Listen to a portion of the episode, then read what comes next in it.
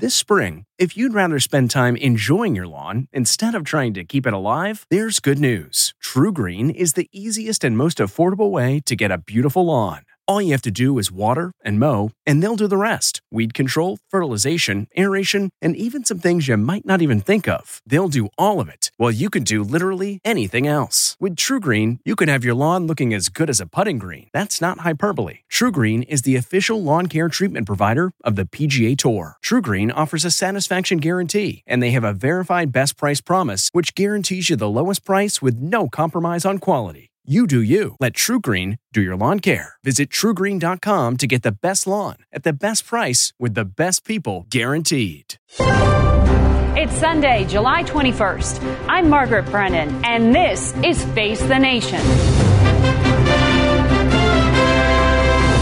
As 200 million Americans try to beat record heat this weekend, emotions may be hottest in Washington as the feud between President Trump and the four Democrats known as the Squad gets even more divisive. They call the people of our country and our country garbage. We're dealing with people that hate our country. We are going to continue to be a nightmare to this president because his policies are a nightmare to us. And we are not deterred. But the president's racist tweets have mobilized both sides, and Mr. Trump's refusal to condemn racist chants among supporters caused concern even among Republicans. Those are incredible people. Those are incredible patriots. But I'm unhappy when a congresswoman goes and said, I'm going to be the president's nightmare. She's lucky to be where she is, let me tell you. How and will the two parties make an effort to cool things down? Our Major Garrett sat down with Vice President Mike Pence. I think that millions of Americans share uh, share the president's frustration about sitting members of Congress engaging in that kind of reckless uh, rhetoric. The president thought it was important to stand up to them, and, and I'm glad he did it. We'll also talk with Wyoming Congresswoman Liz Cheney, a key member of the House leadership. Plus, 2020 Democratic contender Cory Booker weighs in, and we have a new CBS News Battleground Tracker poll that shows the shifts in the field of 25. House Intelligence Committee Chairman Adam Schiff will join us to preview Bob Mueller's testimony to Congress this week. All that and analysis on all the news is just ahead on Face the Nation.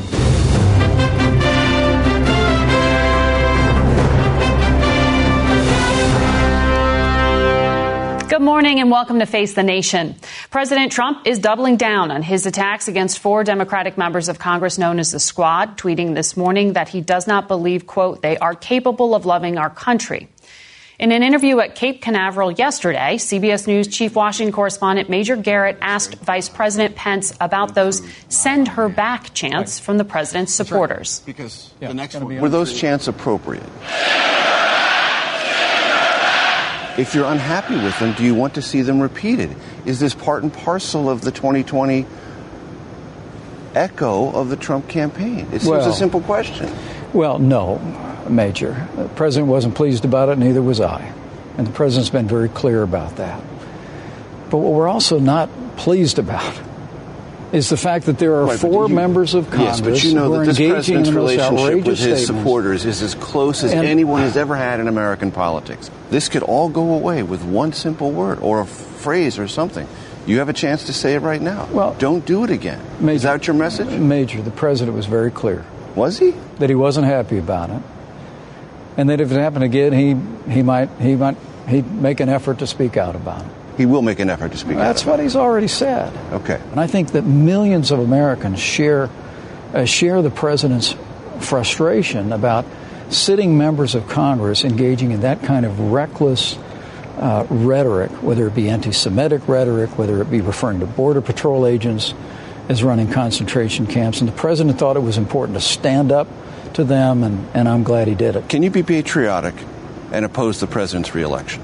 Of course. But what these members of Congress have been doing, Those- referring to our country as garbage, That's unpatriotic. is it's unacceptable. It's unpatriotic. And President Trump is going to continue to stand up for America and call out that kind of rhetoric by those members. And it's time that Democrat and leadership in Congress did the same. But even as they say that, they can stay.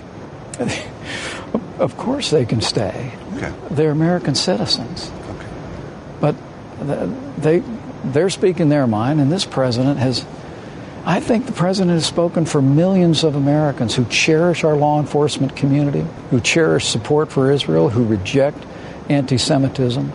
And every American on the left, right, center, Republican, Democrat, Independent, who in their heart of hearts would never say the kinds of things about this country that these members of Congress are saying on a regular basis. Major's full interview with the vice president will be available Tuesday on the Takeout podcast. Joining us now is the number three Republican in the House, Wyoming's Liz Cheney. Good morning to you. Good morning, Margaret. You heard the vice president say next time the president might say something. Why doesn't the president, as a matter of principle, say unequivocally that non white Americans are just as American as anyone else? Why doesn't he put this to rest? Well, I think you've heard him say that the chant was inappropriate. We've all said the chant was inappropriate. I think the news media. patriotic. I very think, patriotic. I think the news media really wants to make this about race. You just did it. This isn't about race. It's not about gender. It's not about religion.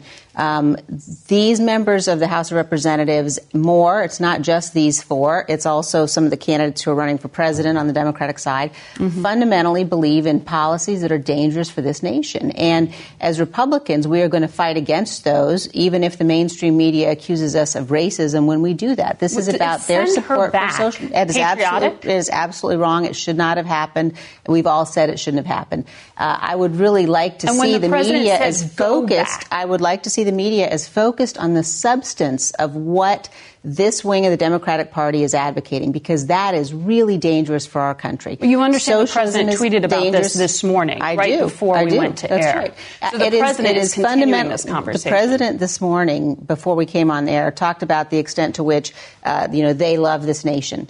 And I think that if you go back and you look at many of the things they've said, you saw the vice president say some of that this morning as well, uh, talking about the nation as garbage, for example. Um, but but I would I would you know again reiterate this election and these issues that we're talking about are fundamental to the future of this country.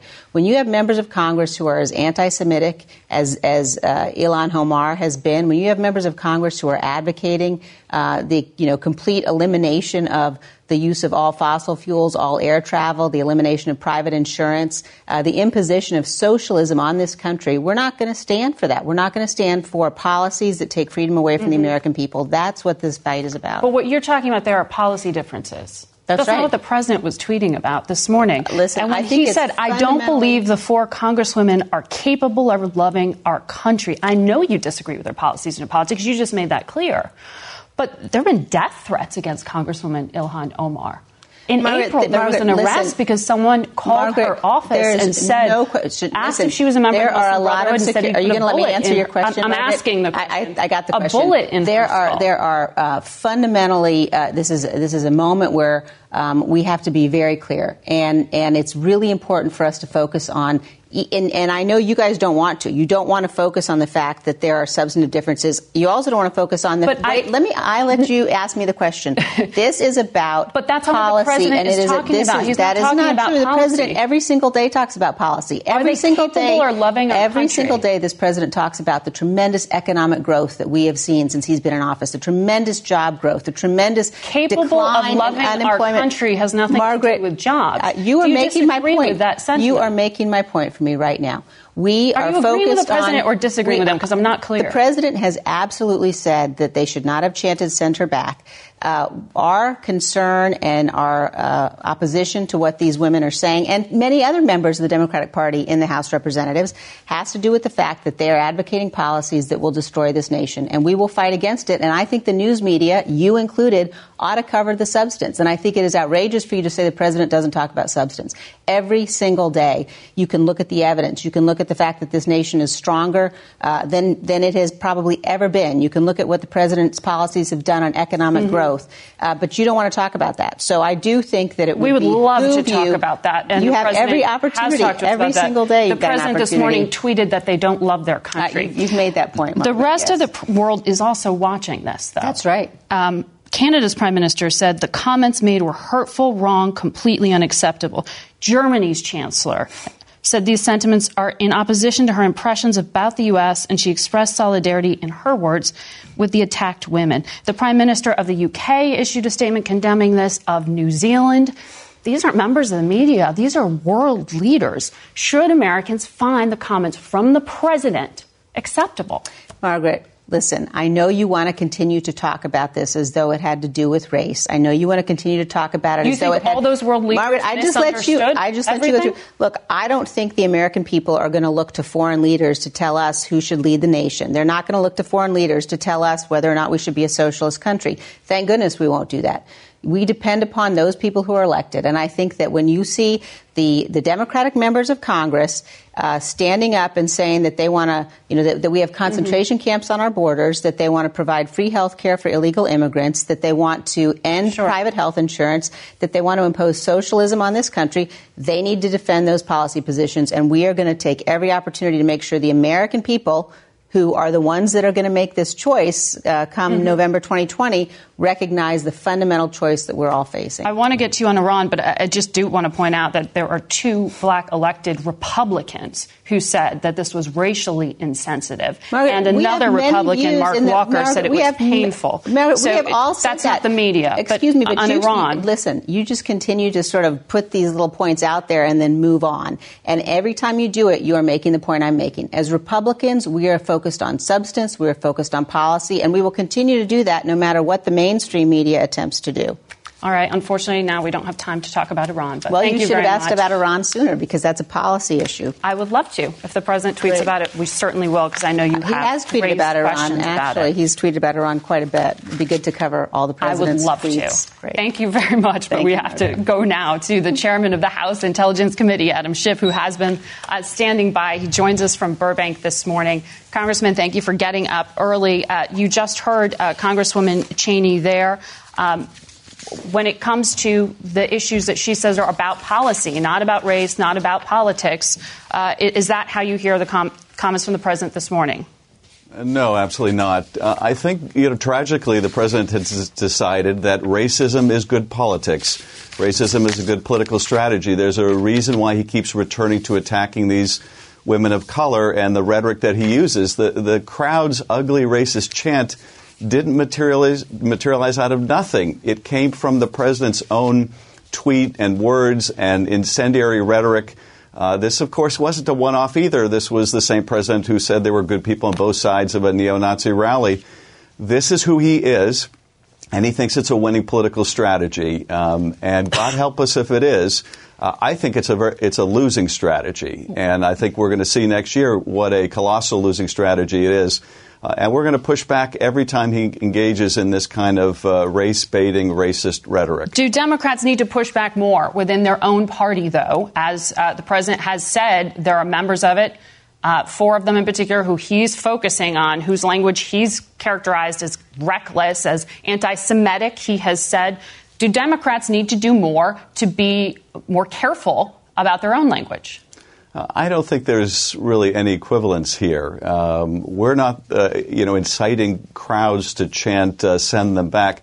This is coming from the president, uh, and yes, we have a big and diverse caucus, and the political views of our caucus are as reflective of uh, the country as they are of our caucus, but.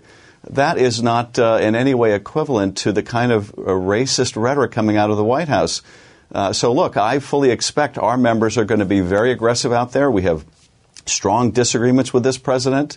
Mm-hmm. Uh, but we're focused on those disagreements when it comes to providing good paying jobs to people. Issues like minimum wage, like trying to save access to health care, while he wants to demonize four women of color uh, and engage in this kind of bile. And, you know, it was such a tragedy last week when we're celebrating the 50th anniversary of one of the greatest achievements in American history, uh, in, in the history, uh, frankly, of uh, humankind the landing on the moon that we mm-hmm. see one of the most tawdry moments in our history right. of the president engaging in this kind of behavior. Uh, I want to ask you because uh, you this week will have a chance to ask questions of Robert Mueller, the special counsel, when he appears and answers questions about that 400 page report he turned in. He's already said he's not going to go beyond those 400 something pages.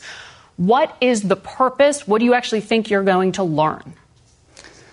Well, since most Americans, you know, in their busy lives haven't had the opportunity to read that report, and it's a pretty dry prosecutorial work product, uh, we want Bob Mueller to bring it to life, uh, to talk about what's in that report. It's a pretty damning uh, set of facts that involve a presidential campaign in a close race welcoming help from a hostile foreign power, not reporting it, but eagerly embracing it, building it into their campaign strategy, lying about it to cover up, uh, then obstructing an investigation into foreign interference, again to try to cover up.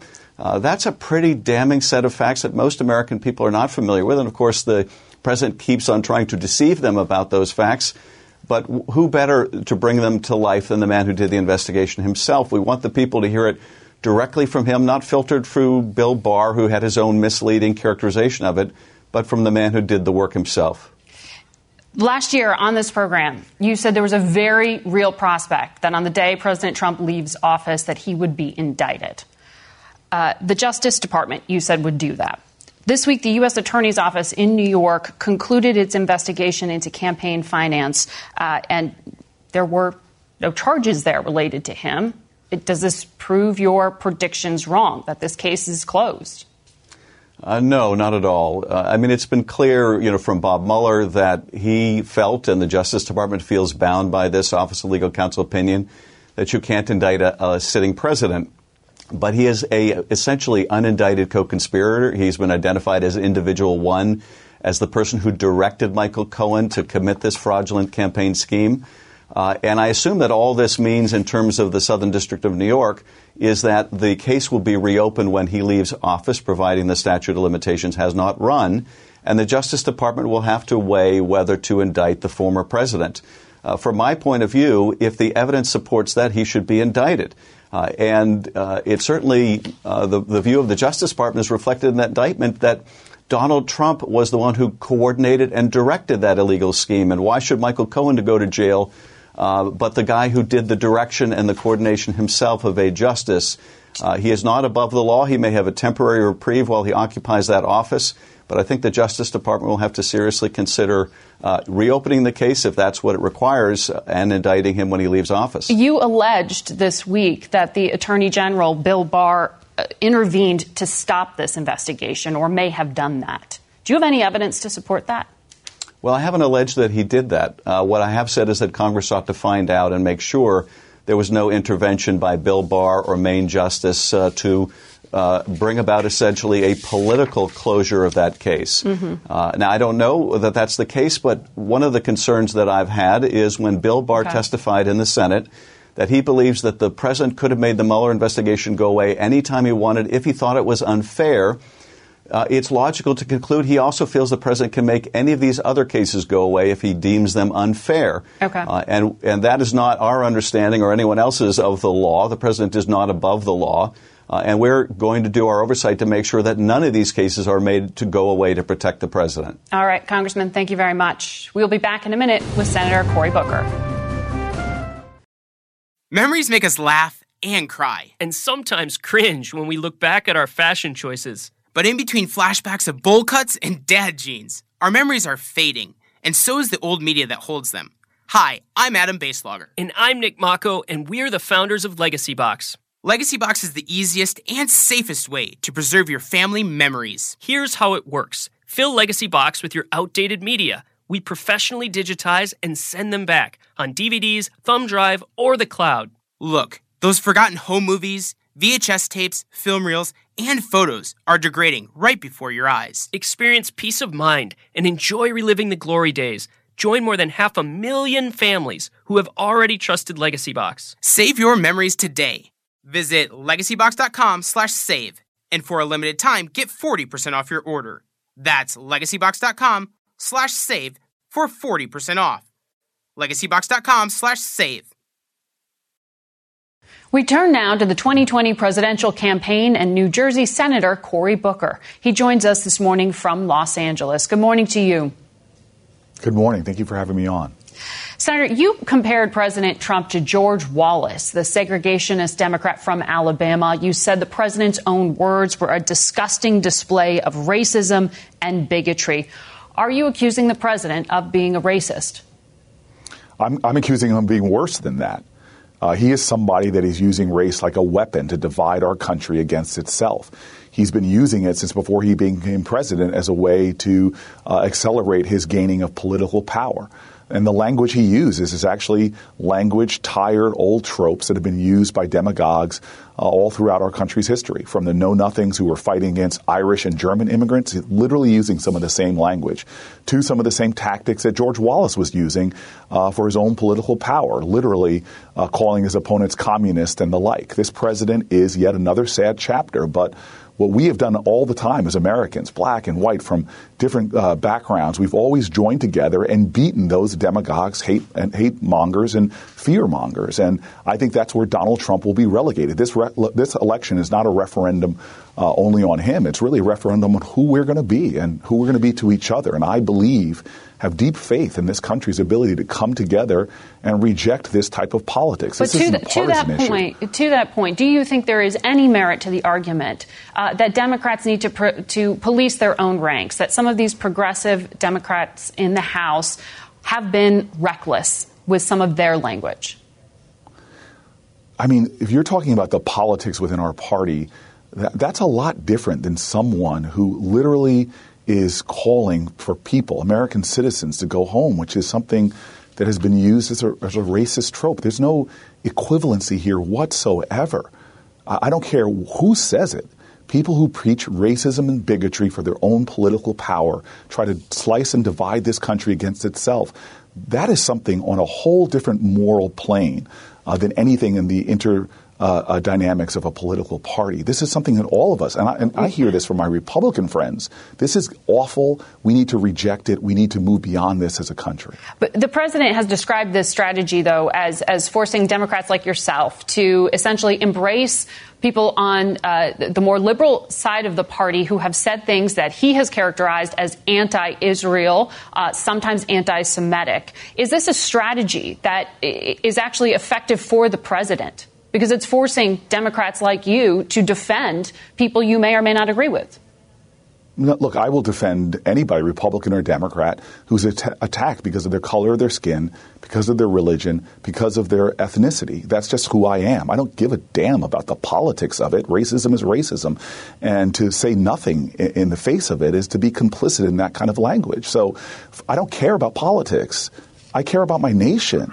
This is not who we are. We are a place that has always, I am literally sitting here as a United States Senator because Republicans and Democrats stood up in the 1960s and fought for my family's housing rights mm-hmm. and my equal rights. This is our, this is the greatness of our country. It's not what he is evidencing right now. And we have a moral obligation, but forget this, but, politics or political advantage. To, but the to, politics to of race it. are also playing out in the Democratic debate stage. Uh, certainly, you and Senator Harris have been critical of Joe Biden, the frontrunner, for his past record when it comes to uh, racial issues. So, it, this also seems to be a fault line uh, that can be useful. Uh, politically for Democrats as well. Do you think that needs to change? Is that the strategy for this next debate? Are you going to get more aggressive on that front? Look, I, am running for president not to use race as a strategy. I'm, I'm running for president because we have more African Americans, for example, under criminal supervision than all the slaves in 1850, that there are real racial realities that we have to deal with, not because of black or white, but because of America. We're a nation where we swear oaths to the ideals of liberty and justice for all.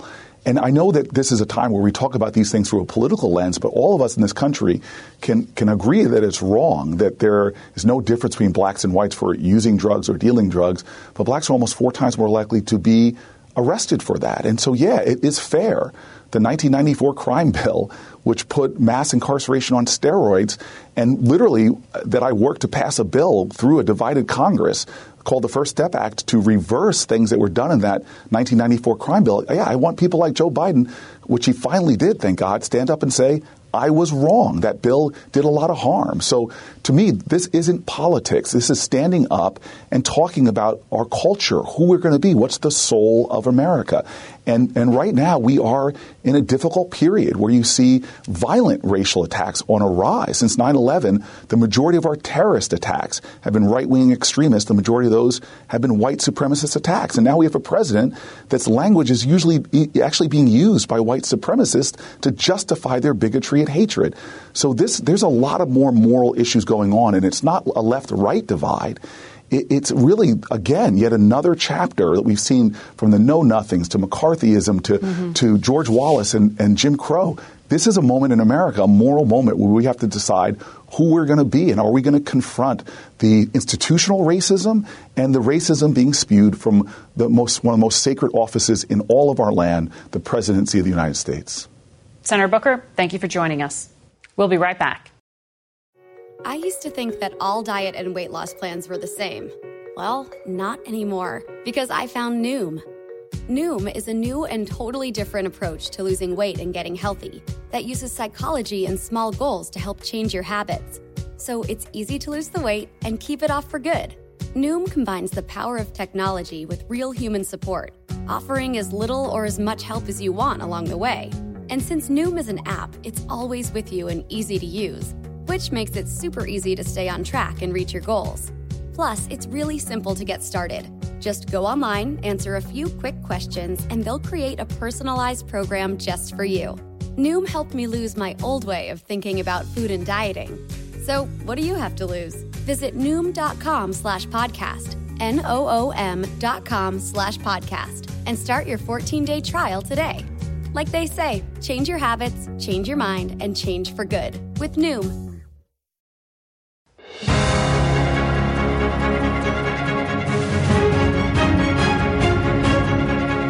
Welcome back to Face the Nation. We have some new polling on the 2020 campaign, but first we want to take a look at some results surveying Americans about the president's tweets saying that four House Democrats, quote, go back to the countries from which they came. Joining us now are CBS News political correspondent Ed O'Keefe and CBS News elections and surveys director Anthony Salvanto. Good to have you both here. Anthony, uh, this was explosive. It was dominating a week's worth of news headlines. What were voters telling you? Well, at a top line level, you could see what you might have expected, which is partisan splits on this. A majority said that they disliked the tweets, disliked what the president said. Democrats, especially, called the tweets racist and un American, but Republicans said the media made too much of it. They thought the tweets were not racist. They thought the tweets were pro American. And, you know, you could see some of the political wheels starting to turn too.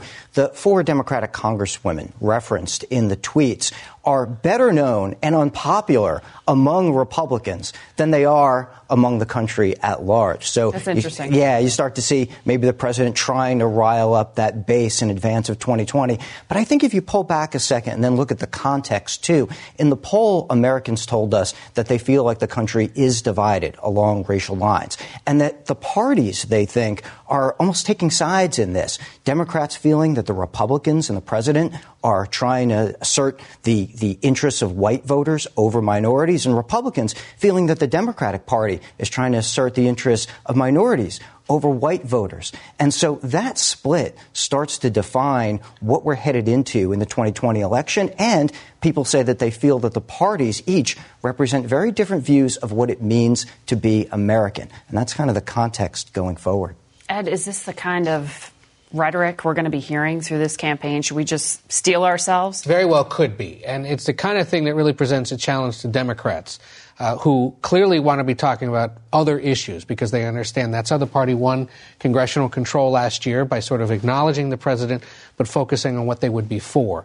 But this was one of those weeks, this was one of those incidents that they simply couldn't ignore. This morning, Joe Biden is out with a new video that once again amplifies his concerns about the president's rhetoric and how it could be dividing the country. Throughout the week, you heard Democratic candidates out on the trail talking about it. But interestingly, they start calling out the president a little bit for what he's doing here and trying to remind voters that this, there might be some other motives behind this. Amy Klobuchar, for example, repeatedly this past week kept saying he's doing this to distract you. He's doing this to change the subject and keep the focus on him instead of the issues we want to be talking to you, the voters, about, whether that's health care, Social Security, the economy, whatever uh, has a point about that, and uh, and it's one that I think Democrats will continue to make. Okay, let's get to where the race stands right now. Our CBS News battleground tracker focuses on the 18 early Democratic caucus and primary contests, starting with Iowa and up to and including Super Tuesday. In the aggregate of those early contest states, we're starting to see three distinct tiers. In the top one, Former Vice President Joe Biden leads the field with 25% of voter support. Senator Elizabeth Warren has 20%, and behind her is Senator Kamala Harris with 16%. Senator Bernie Sanders rounds out the top tier with 15% support.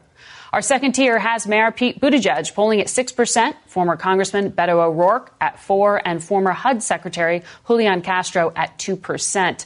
And in that third tier are all the rest of the candidates who are getting 1% of support in those first 18 contests or less. Anthony, people are overwhelmed by the number of candidates. What do these tiers actually tell us?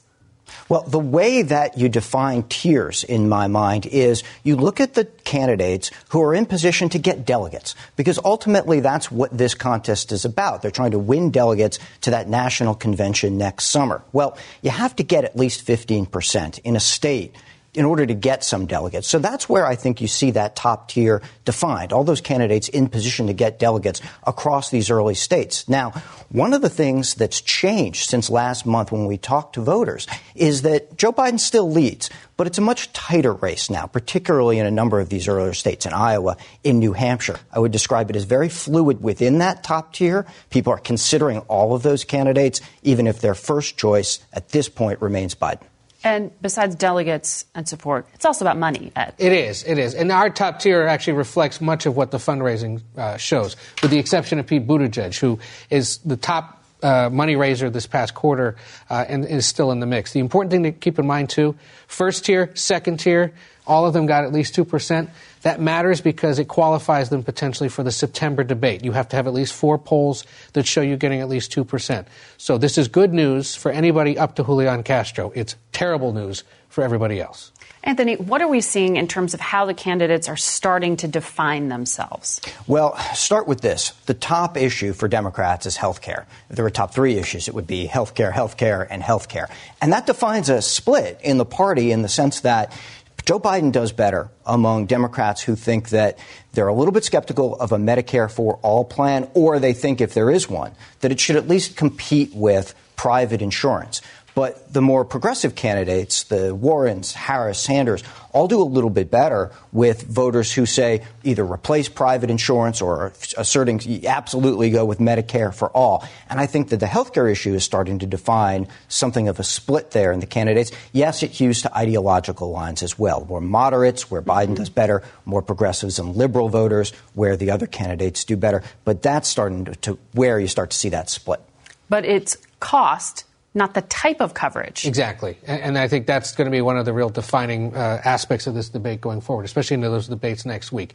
And it's telling that you continue to hear someone like Joe Biden say, I'll fight anyone, Democrat or Republican, who wants to tear apart Obamacare, which is a signal to Bernie Sanders, Elizabeth Warren, Kamala Harris, you want to fight for Medicare for all, I'm going to fight you because the system we have is working. It just needs to be more affordable and expanded. And on the word fight, Anthony, you saw something really interesting here when it comes to perceptions of strength. Yeah, um, we asked which candidate had been the most strong, and Kamala Harris came out on top on that. We asked which candidate would fight a lot for people like you. And Elizabeth Warren, and some extent Harrison Sanders, also did better than Joe Biden. So you start to see this difference in what voters are perceiving is passion and enthusiasm. And you start to see that among people who are active on Twitter, active on social media. And that's the more engaged part, the more liberal part of the base. And that's perhaps to be expected the still early stage, but you definitely see splits there, whereas Biden doing better with the moderates. Anthony and Ed, thanks very much. And all of you can see the full results of our CBS News Battleground Tracker, including state specific polling, on our website at cbsnews.com. What's your next adventure? Everyone deserves a chance to do what they love. Pacific Life helps you reach financial goals while you go after your personal ones. Plans change over time, and your financial solutions can too. Pacific Life has a variety of financial solutions that can help you complement your life goals and passions while managing the uncertainties. Backed by more than 150 years of experience, you can count on Pacific Life to be there so you can go out and keep living your best life. Pacific Life is one of the most dependable and experienced insurers in the industry and has been named one of the 2019 world's most ethical companies by the Ethisphere Institute. The freedom to go after whatever is next for you? That's the power of Pacific. Ask a financial professional about how Pacific Life can help give you the freedom to do what you love, or visit www.pacificlife.com. We turn now to our political panel for some analysis. Lanhee Chen is a policy expert and fellow at the Hoover Institution. Rachel Bade covers Congress for the Washington Post. Jamelle Bouie is a CBS News political analyst and a columnist with the New York Times. And Paula Reid is a White House correspondent here at CBS. Good to have all of you here. Uh, you heard healthcare, healthcare, healthcare. That's the main issue for all voters. That is not what anyone is talking about this week. Lanhee. we are talking about what the president continued to tweet about this morning uh, racism, the squad, and that dispute. Why is the president continuing it?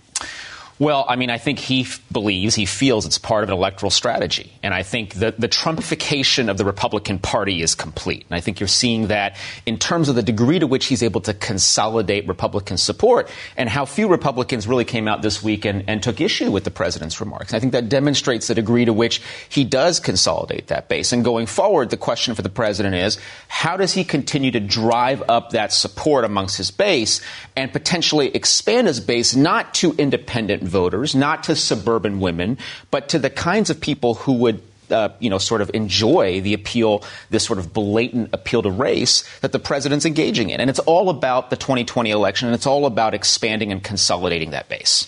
So, race is front and center in 2020, Jamelle. Um, and the Democratic candidates on the last debate stage made it racial politics front and center as well in the attacks on Joe Biden and his record. Um, is it dangerous to use this as a political tool?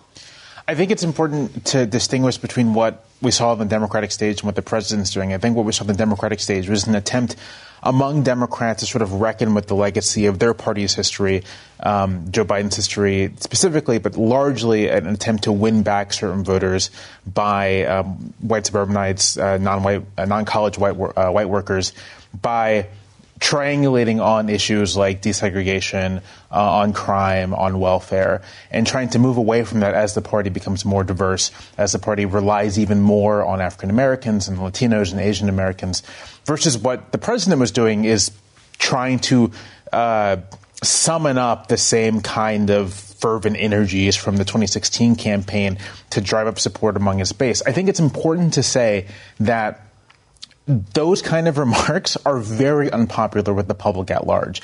Uh, the president saw his approval drop to a not an all-time low, but close to it after Charlottesville. Um, the remarks about football players kneeling were not popular. Uh, the Virginia gubernatorial election was practically a lifetime ago in 2017. Mm-hmm but the Republican candidate, Ed Gillespie, suffered at the polls for leaning into those kinds of attacks. So while the president may believe it's effective, the actual evidence on display is that it's probably not that effective for him. But it energizes people, Rachel, right? I mean, it energizes the parties. Uh, and yet you did see some Republicans, as you say, Lanhee, not very vocally, but indicate they weren't totally comfortable with this. Yeah, place. Put Trump aside for a second. and You look at your traditional congressional Republicans. I mean, Liz Cheney in your interview, she might not wanted to admit it and chose to sort of blame the media, but they really have a problem here, and they have been talking about it privately. It is one thing, uh, and Republicans all agreed, and Democrats would say they did have a strategy here to to single out these four women and talk about their policies and the fact that they support socialism or socialistic agendas of some sort Independent voters don't like that, and Republicans could really use that to their advantage. But what Trump did this week is he totally upended this strategy by making it about race, by sending those uh, racist tweets, the the chant that followed, uh, "Send her back." That Republicans they knew that that changed everything. And while they didn't come out publicly and say, Trump, you can't tweet like this, they confronted um, Mike Pence in a private meeting just a few days ago. Liz Cheney was in the room for that, where they said, You need to tell the president this is not good for us and this is going to hurt us. And so Pence relayed that to the president, and that's why he tried to put some space between himself and that chant that um, broke out at the rally send her back, send her back. But we know the president. We know that sort of he returns to his gut instinct, even when people try to pull him back from what he wants to do. So, you know, the question is, how long is he going to try to separate himself from that? And, you know, will he do this again? Well, this morning, the president's tweet was these individuals are incapable of loving this country. Paula, how is the White House handling this? Well, I, I, don't think anyone here really has a, a, true incentive to tamp this down because both sides are getting the foil that they want ahead of 2020. Now, of course, there are some Republicans, particularly those in vulnerable districts, who do not want to be on the defensive, who do not want to be in a position to tamp this down. But even when the president backed off, and our reporting also reflects that the vice president, some of his family members, uh, went to him and asked him to distance himself from this, even when he backed off, what did he do by doing that? He kept this in the news cycle. He kept a squad v. Trump Trump in the news cycle, in the dialogue. So to, to, to your point, it doesn't appear that the White House in the long term will likely change the strategy. I don't expect to see the president actually tell any of his crowds to knock it off with the chanting. Mm-hmm. Jamelle, I want to ask you about uh, some of the language, the, the so-called squad, these four uh, freshman House Democrats. Normally, someone who's very new to Washington like this wouldn't get so much attention right, from right. the most powerful man in this city. Um, but the words and, and that they have used.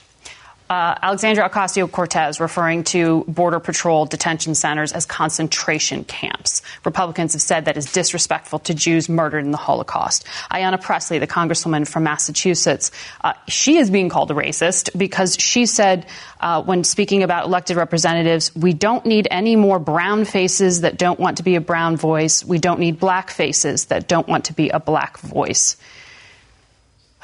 what is happening here? um, you know, Republicans are calling that racist, and from Anthony Salvanto's polling, people are only hearing this on political through a political filter and right. digesting it that way. I mean, I think. But do Democrats really have a problem? So, as far as how voters are hearing it, I think part of the the larger issue here is that politics are so partisan and so uh, divided along partisan lines that it's difficult to sort of for a lot of people to understand things in any sort of context other than the immediate partisan battle.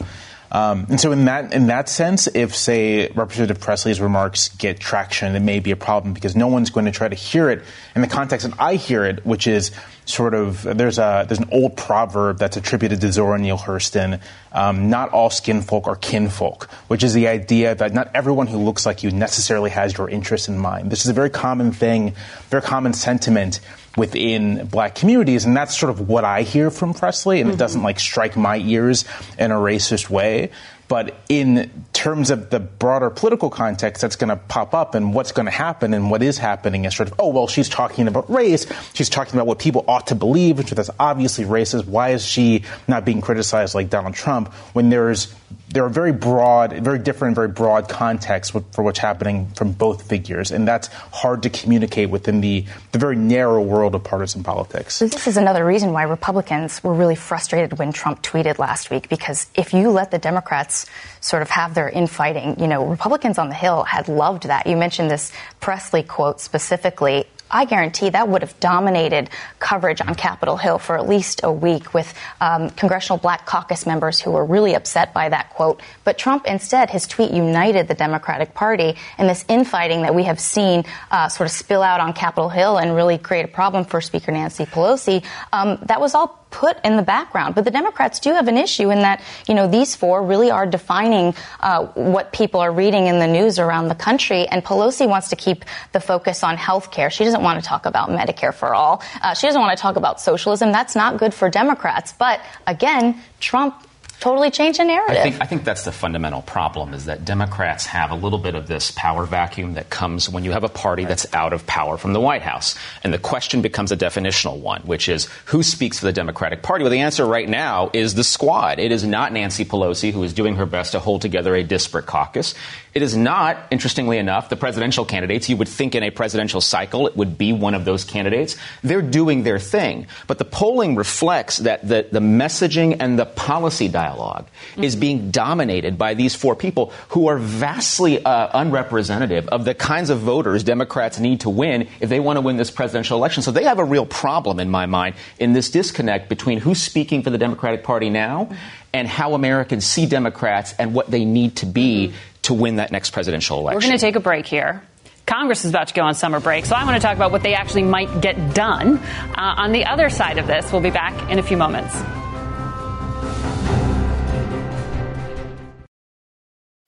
Are you having trouble sleeping?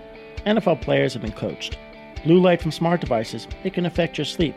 They'll even wear blue blocker glasses in the evening for improved sleep. Others will try tart cherry juice and smoothies. Not only can it help fight inflammation, but to help you sleep, it's got high amounts of natural melatonin that's beneficial for sleep. The other night, my girlfriend told me I was snoring way too much and even the earplugs weren't helping. So the next day, she took me to a sleep number store because if I was snoring, at least she could get a good night's sleep on a sleep number bed. Sleep number beds allow you to adjust on each side to your ideal firmness, comfort, and support. The Sleep Number 360 smart bed senses your movement and automatically adjusts to keep you sleeping comfortably through the night. With Sleep IQ technology inside the bed, it tracks how you're sleeping so you can know every morning how well you've slept and gain insights for your best sleep. Experience the smart, effortless comfort of the Sleep Number 360 smart bed. Find your competitive edge with proven quality sleep from $999. Sleep Number is the official sleep and wellness partner of the NFL. You'll only find Sleep Number at one of their 575 Sleep Number stores nationwide. Find the one nearest you at sleepnumber.com slash cadence. That's sleepnumber.com slash C-A-D-E-N-C-E. Sleep Number.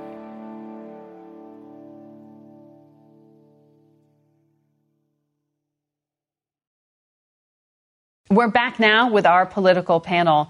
Uh, this week in Washington, it maybe must see TV, or maybe America forgot about that two year long investigation, Paula Reid, uh, led by the special counsel Robert Mueller into Russian election meddling in 2016. He will be forced in many ways to answer questions. This isn't an appearance he wanted to make.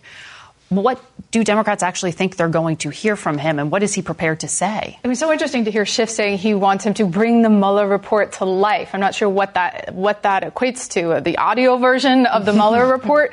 But anyone who thinks that this is going to sizzle or be entertaining or really reveal uh, new things about this investigation, sadly mistaken. As you said, this is a reluctant witness. Special Counsel Robert Mueller is just not that into us, the media. He only engaged in about two instances in the entire course of his investigation. And he made it clear in his prepared remarks. He said, I hope this is the last time I have to talk about this. So in the course of the several hours where he will be answering questions, he is likely to stick to his report, to not want to go beyond the confines of that report. One area, though, I think where Democrats could potentially uh, make some progress is on Attorney General William Barr to clarify the discrepancy before, between the former uh, special counsel and the Attorney General, because that's not in the report itself. That all happened after. Barr testified he wasn't sure if Mueller agreed with his conclusions. But Mueller sent him a letter. Mm-hmm. He called him. So I do think there is the opportunity to maybe undermine the credibility of the Attorney General. But Republicans also have a huge opportunity here to address the origins of this investigation. They don't even need Mueller to say anything. Just rereading those text messages between Lisa Page and, and Peter Strzok undermines the cre- credibility of not only this investigation, but also the Clinton email one. Uh, from the FBI. Yes. To refresh people's memories. Uh, Rachel, Jerry Nadler um, was on television, the House Judiciary Chairman, saying that there is clear evidence of high crimes and misdemeanors, mm-hmm. and talking about what he expects from Mueller. Those are clear words yes. as to what he has in mind.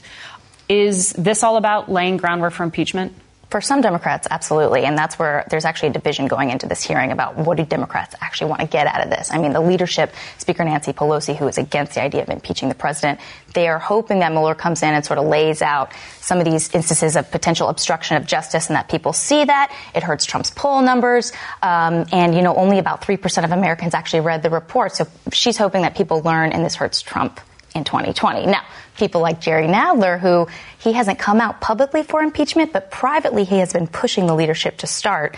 Um, and about 90 other Democrats in the House who have called for impeachment to begin, they want this to be sort of a watershed moment to see the number of Democrats who support impeachment actually grow and potentially even independents who are on the fence on this to come around to their side of thinking. Now, there's a lot um, of skepticism that that is going to happen, but the fact that Jerry Nadler is going on TV and saying that uh, he is thinking Mueller is going to lay out high crimes and misdemeanors shows that Nadler is getting closer to that point, even as the Democratic leadership is not. Could this backfire, Jamelle? I don't know. Uh, I mean, I think it's I think it's like clear. We're kind of in uncharted territory here. We haven't had, um, you know, the, the last impeachment uh, controversy trial in the 90s was in a, happening in a very different political context, which a mu- with a much more popular president, um, a, a, growing economy that the president was getting credit for.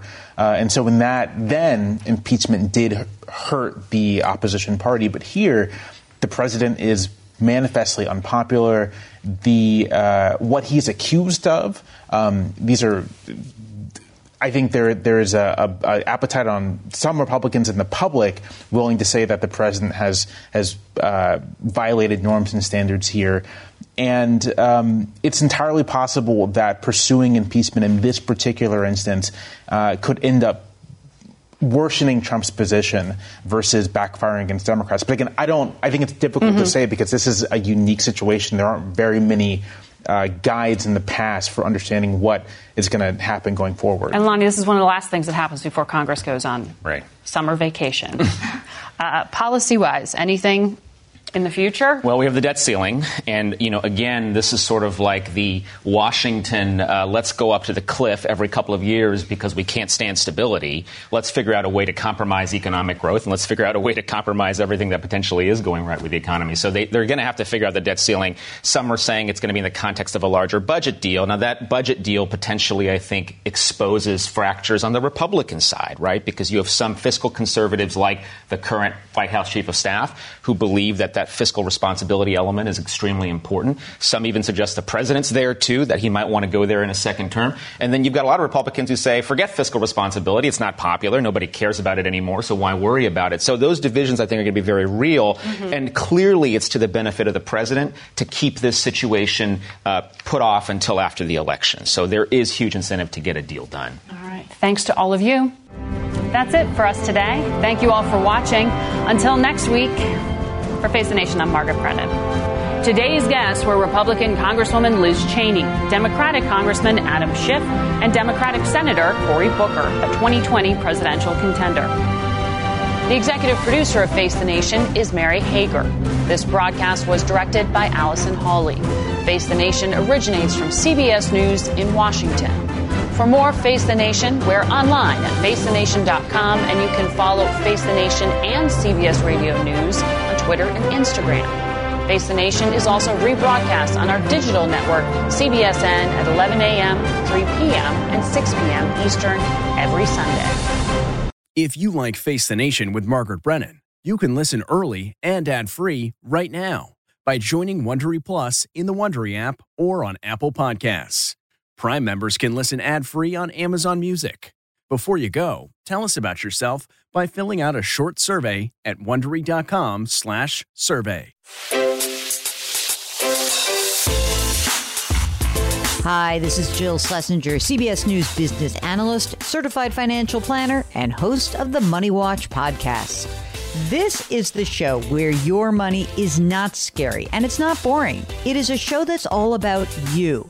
It's your questions that make it possible for me to provide unconventional and entertaining insights on your money, and maybe more importantly, on your life. I'm going to be your financial coach, someone who brings common sense and an insider's perspective on how to manage your money and your emotions. And I promise we are going to have a little bit of fun along the way. Have a question from retirement to career changes to college funding? Just send us an email at askjill at jillonmoney.com. Follow Money Watch wherever you get your podcasts. You can listen ad free on the Amazon Music or Wondery app.